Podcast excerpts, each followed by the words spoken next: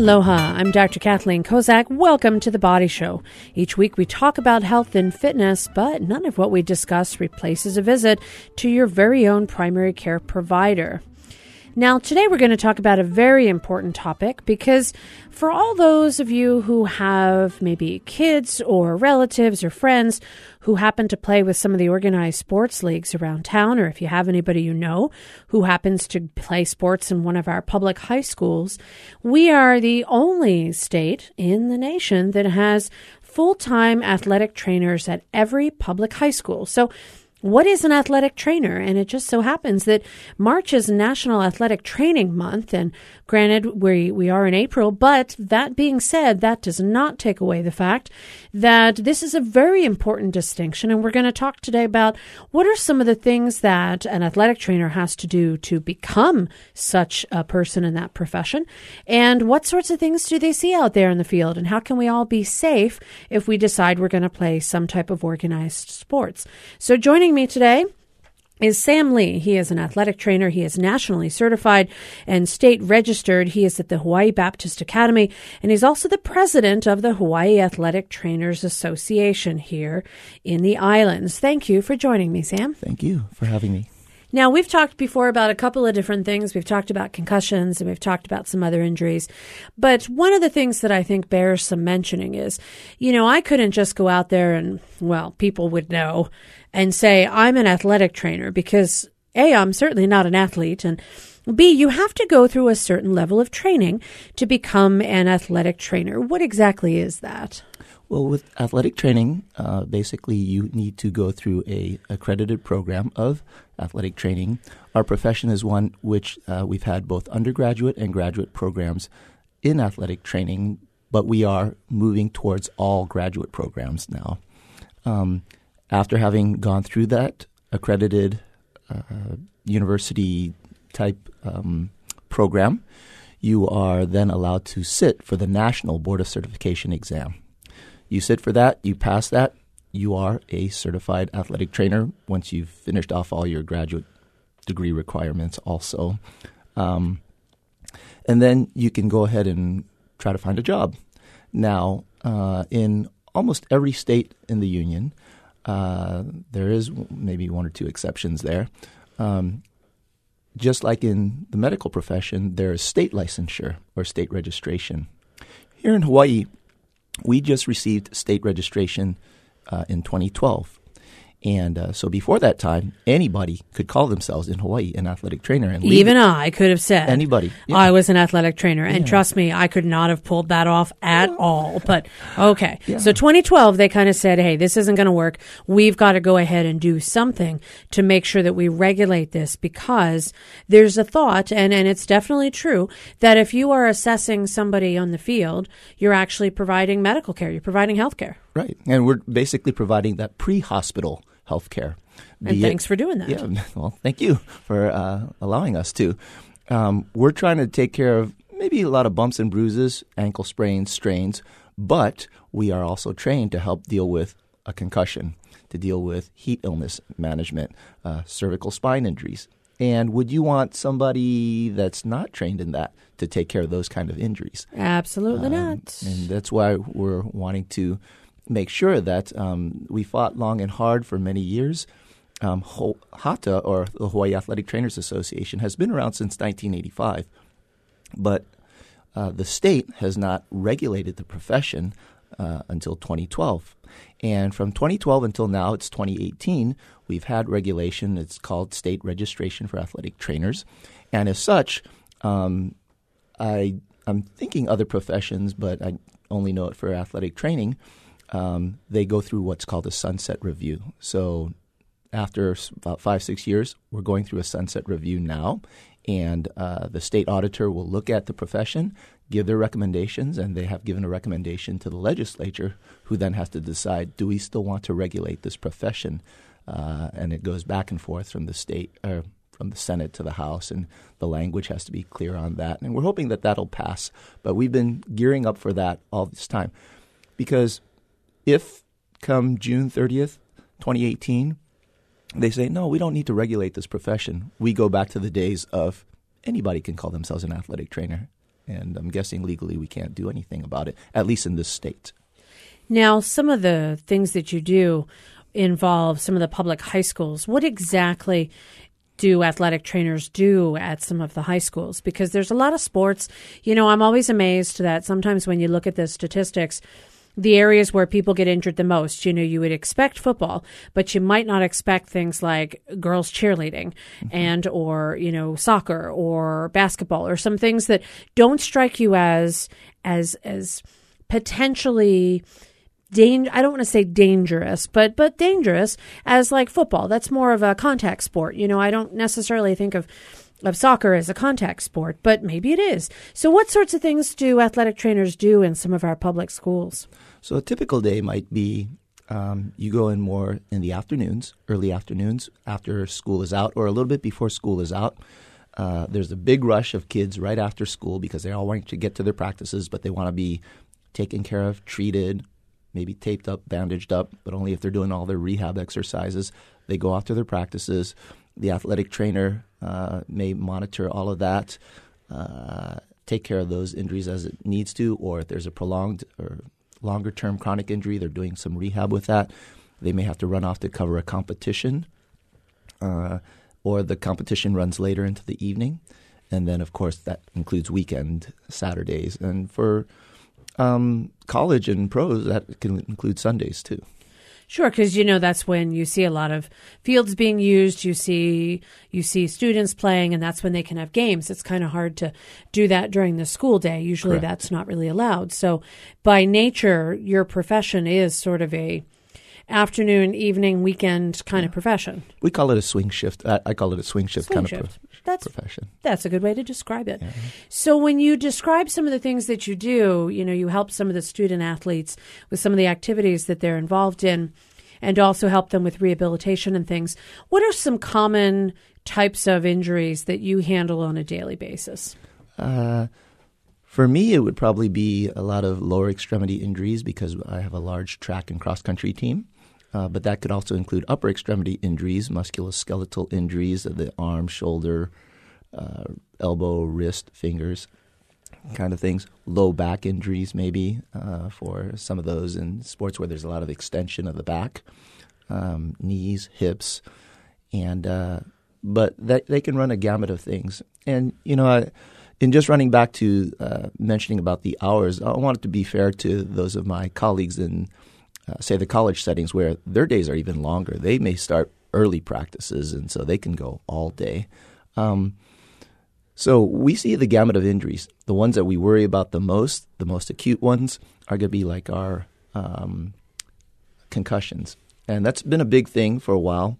In 2016 alone, uh, we kind of have done some studies. Uh, uh, shout out to an organization called HCAMP, Hawaii Concussion Assessment Management Program, uh, helped us tally up uh, from the different schools, high schools, public and private schools, how many concussions are we actually seeing? Yeah, and how came many? up over a thousand. Uh, just over in a thousand 2016 in one year. In one year, just here in the state. Yes, and so the ones that are reported. The ones that are reported, exactly. Right, and wow. um, so how do we manage that? And we've been trying to work with um, different medical professions and then the community um, our administrators, coaches, uh, student athletes, you know, what are the signs and symptoms of a concussion? How do we manage it? And how we bring you back from that? Just that alone. Do you want an unregistered, non licensed person taking care of that? Well, I know that if I were athletic, I would want to make sure that somebody was helping me out because I'm I'm probably prone to injure myself with thinking I can do more than I can. All right, I'm Dr. Kathleen Kozak. You're listening to the Body Show. I'm here with Sam Lee. He is an athletic trainer that's nationally certified, state registered at Hawaii Baptist Academy, and the current president of the Hawaii Athletic Trainers Association. When we come back, we're going to talk some more about concussion. What are those signs and symptoms, and why? Boy, some of the knowledge that athletic trainers have could help any any one of us, including those weekend warriors who always think that that's the best time to get in their exercise and hurt themselves. And I say that because I tend to do that. We'll be right back after this quick break. Stay with us. Support for The Body Show comes from the HPR Local Talk Show Fund, whose contributors help Hawaii Public Radio sustain and grow its locally produced talk show programming. Mahalo to the St. Andrews Schools, which includes the Priory School for Girls, the Prep for Boys, and Queen Emma Preschool. Welcome back to the Body Show. I'm Dr. Kathleen Kozak here with Sam Lee. He's an athletic trainer, and you're sharing with us some of the statistics. In 2016, in the state of Hawaii, the number of concussions that were actually reported were 1,092 right here in the islands. And that's just the ones that are reported because certainly Kids can have injuries. They may not think there's a concussion, or they may just not recognize it, and therefore there could be more that are underreported. So let's talk about what are the symptoms of concussion. So if you were currently working over the weekend, monitoring and going to a competition, what would be things that would make you think that somebody had a concussion? Because okay. sometimes the obvious ones, like they have to lose consciousness, is not always the case. So tell me more about how I would know. Let's just pretend I was athletic, because okay. that's some serious pretending. Uh-oh. And how would I know if I had a concussion? Well, a lot of times, one of the reasons that we're there at those competitions uh, and practices is so that we can see uh, the mechanism of injury. Uh, by the time you go to the hospital or to a doctor, uh, you might be feeling better, or you know the doctor did not see the healthcare provider did not see the mechanism of injury. Uh, hopefully, by us being there in the pre-hospital setting on the fields and courts and wherever, we might be able to see what the mechanism of injury is, and that might tip us off already. Secondly, then we're looking for different things such as headaches, dizziness, uh, sensitivity to light, sensitivity to noise. Um, uh, uh, Do I nausea. have to fall to have this happen? Or, you know, I often think about years ago, boy, many, many years ago. I remember when I was in grade school, I used to like to play soccer. And mm-hmm. everybody always said you have to, you know, one of the things to practice is hitting the head with, with the ball. And, and I was always bad at anything that had to do with a ball coming towards me. I mean, I've run away. So I was never really good at that. And these days, I'm kind of happy that was one of my I can't do it things because that could potentially cause a problem. Hitting the ball with your head, having it come at some high velocity. What would be some of the mechanisms by which different sports would have concussions? You mentioned you deal with track. There might be other sports, football, I can think of, soccer, basketball. What are some of the physical things that you might see as a trainer that could lead someone to getting a concussion? Sure. Uh, so, mechanism of injury, maybe we know from seeing football, two heads colliding together. Or it could be somebody on a basketball court that got tripped and lands back of their head. It's not necessarily them running into somebody else. Even had a cross country runner one year that, as they're going through a narrow pass through a gate, uh, it's too narrow. Somebody kind of bumps them, they run into the gate. Um, so, like, wow, cross country, you can get a concussion. You can. Yeah, uh, I guess so. Could even be um, a sport such as uh, judo or wrestling, where they're on padded mats, but if they get hit with enough force, they can get a concussion also. Well, you know, somebody once described it as think about, and tell me what you think about this.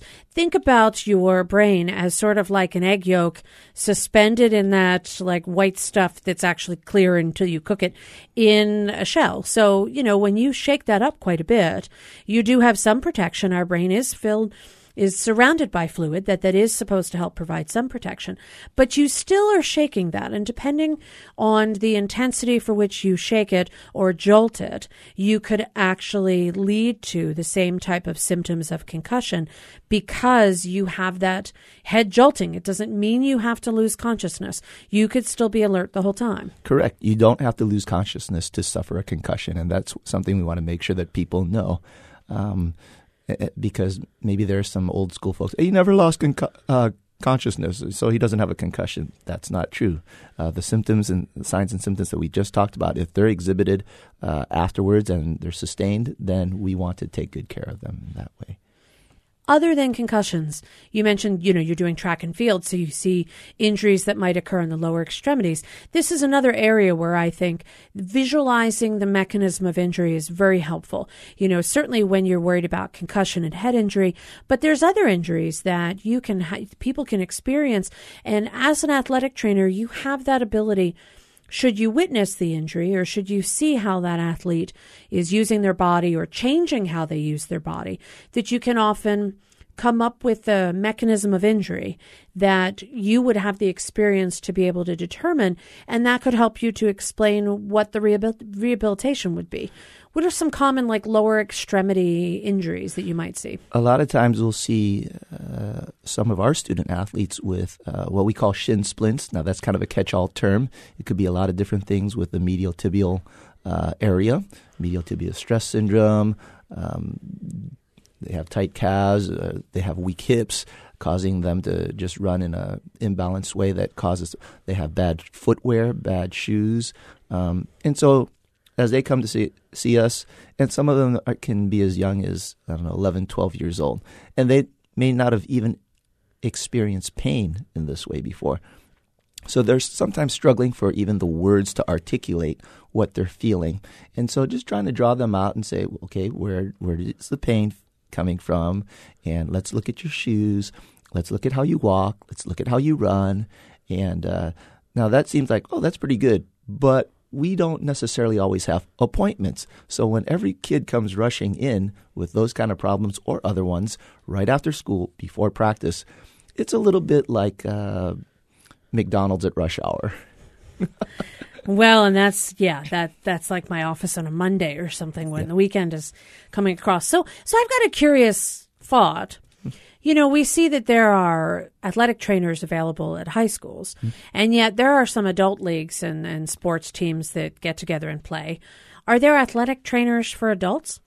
It depends on the, those particular leagues. If they value health care, um, maybe they have an athletic trainer on site, maybe for a large tournament. Pickup games, maybe they won't have that. Um, it's interesting. I got a call even from uh, far away from one of my coaches that was just off on a vacation skiing and said that, hey, Sam, something happened here. Uh, could I get your thoughts on it? Professional opinion. I'm like, well, it can only be so good from so many miles away. I can't see the injury. I can't feel it, touch it. But here's some thoughts. Well, thanks. You know, to be able to provide that is actually very rewarding for me. Um, so, in terms of how rewarding or how much it's valued by people in adult leagues, uh, we're available, but we're not going to necessarily always give it away because if we do, how much do you really value it? Well, right. true. And I think your professional yeah. services require the degree of reimbursement that you charge because for you to be there and to give out advice, you know, how many times do I go somewhere and somebody says, Oh, you're a doctor. Can I just show you this mole mm-hmm. or something else? And it's like, well, you could. I'm at the beach not really the place I want to be looking at your moles, but okay. Exactly. You know, so sometimes you sort of want to have some personal time and, and right. not necessarily give out medical opinions that could be problematic should you say something wrong. But, Correct. you know, also it's not really valuing your expertise and the hard work you put in to get to where you're at.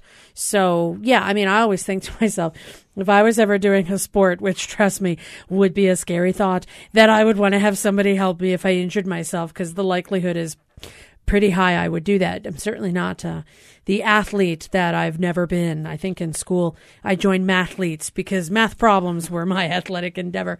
So for those people who who want to get back into doing some of the exercise and activity that maybe they did in high school, are there some things that they should consider to minimize injury? I mean, you deal with students who have young bodies that are able to recover from injuries really quickly. And then there's the adults like myself who aren't so young anymore and might want to do some of these athletic activities, but don't want to have some of the injuries you talk about. Now, mm-hmm. Granted, an overuse injury is unlikely for me, trust me. But, you know, when we think about somebody who wanted to go into track and field or they wanted to go back into doing running and other activities, what sorts of things should they consider when they're deciding to do some type of athletic endeavor? First thing they should do is just make sure that they're healthy enough for it probably see their primary care physician just to make sure that they're in good physical health. Right, they're not going to harm themselves, have a heart attack on the way Correct. or something like that. From there, then it's up to them which route they want to go. Some people might see uh, want to pursue uh, greater health and physical activity through a personal trainer, and we don't necessarily discourage that. But we want to make sure that people are clear about the distinction between a personal trainer and an athletic trainer. An athletic trainer will provide is a medical um, healthcare professional, a personal trainer is more in the fitness field. Now, there could be some overlaps within that, and uh, we certainly don't want to take that away. Um, but the more people value their health and physical well being these days, we live in a state in Hawaii where people might be a little bit more active just because the weather's nicer, uh, be it sand or surf or anywhere in between. Um, and so we're, as athletic trainers, going to be a little bit more on the healthcare side, but that doesn't mean that we can't push forwards towards uh, personal training too and offering that as a surface uh, to people to help them with their whatever their physical activity goals are. Well, and I wanted to get to that distinction because there is a difference. All right, I'm Dr. Kathleen Kozak here in the studio with Sam Lee. He is an athletic trainer at Hawaii Baptist Academy, president of the Hawaii Athletic Trainers Association. And when we come back, we're going to talk a little bit more about why you may want to get to know the athletic trainer who might just be at the local school right by where you live. We'll be right back after this quick break. Support for The Body Show comes from the HPR Local Talk Show Fund, which helps Hawaii Public Radio sustain and grow its locally produced talk shows. Mahalo to contributors PCAT, Pacific Center for Advanced Technology Training, Moyer Financial, and Kaiser Permanente. Welcome back to the Body Show. I'm Dr. Kathleen Kozak here in the studio with Sam Lee, and we're talking about athletic trainer issues? What are the common things that they deal with? And what are some of the ways that we can help support that profession? Now, when you think about it, athletic trainers are sort of first responders on the field. So if you're at a game, or some type of competition, the first responder who's going to help with some type of an injury is going to be you. So when you deal with things like that, you know, I know in the medical profession, I remember ABCs, airway, breathing, circulation, check a pulse, do that sort of stuff. That's sort of what we learn as medical students to be first responders. But you guys do some other assessments. Because again you're the first responders on the field. What are some of the things that you look at when you see somebody who has had an acute injury? Well, we're looking at again mechanism of injury, how it happened, um, how it happened, and then we'll kind of try and get a little bit of a history as much as we can while they're kind of there dealing with the injury. And sometimes you've got to get past the emotion and the pain of it all to try to get what exactly, not just the mechanism, but what did you have for breakfast this morning?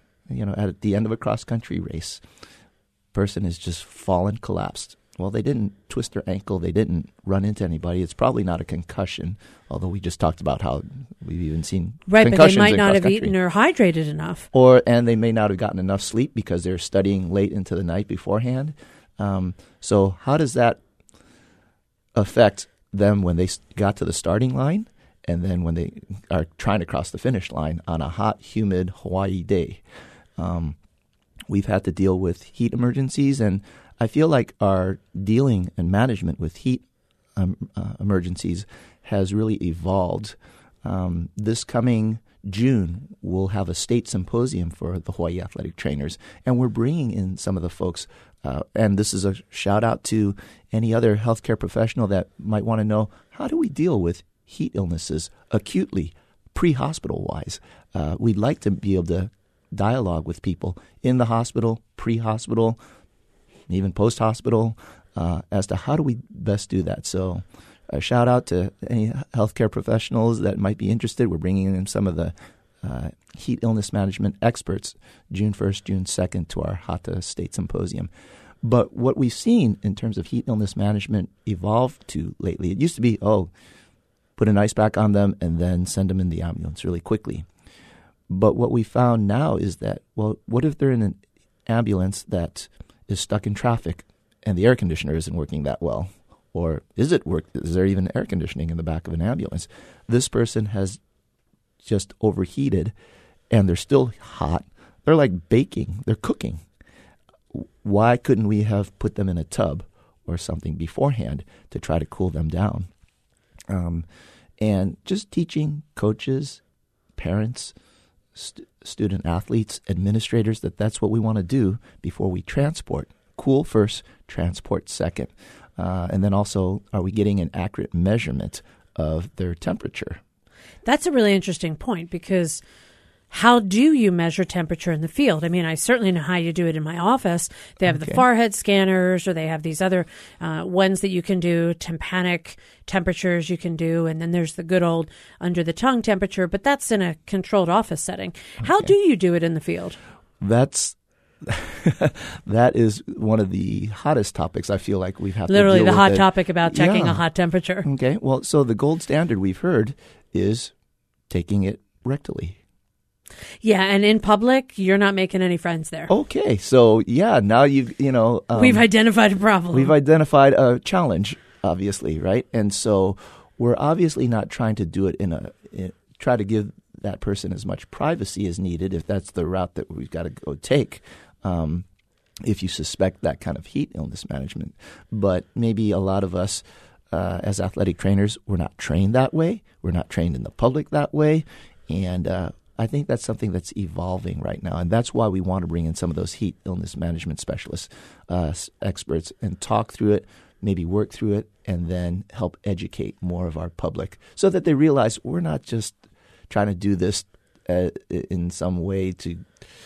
I mean, there's a medical reason yes, why exactly. you have to do it. If it's the most appropriate way to check a temperature and you're going to base decisions on management of that individual with that temperature, we've got to do something.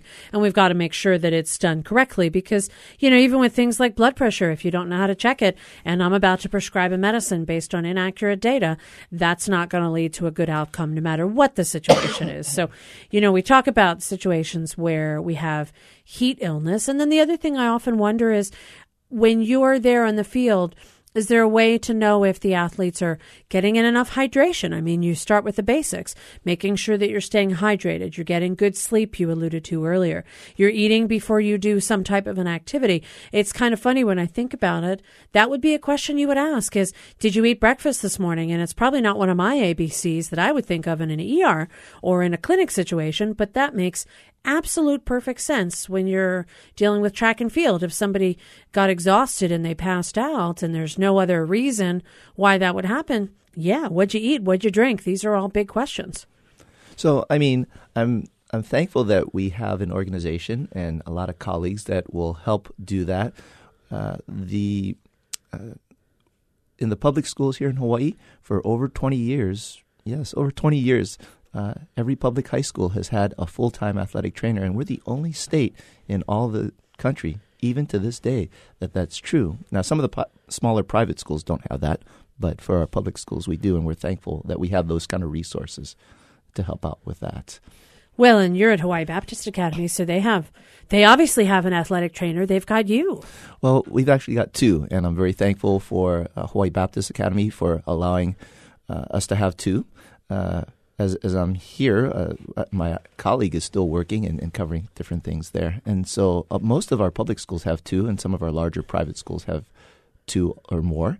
But some of our smaller schools may only have one or none. Well, and that's another reason why I'm happy that we do have this capacity to do the registration in the state. And also, I hope that although that's in the sunset process, that that is reevaluated and renewed because I certainly think you're right. You are a first responder on the field, and that's a very important aspect of what you bring to the table and what your entire profession has brought for the last, as you said, 20 years to make sure that our students have as much possibility to stay as healthy as possible while they pursue their endeavors. We're going to have to do this again. Time goes too quickly. Thanks for sharing your expertise with us today. If you'd like to hear the show again, you can click on hawaiipublicradio.org, follow the links to the Body Show, or find us on the HPR app. Our engineer is David Chong. I'm Dr. Kathleen Kozak. We'll see you next week here on HPR.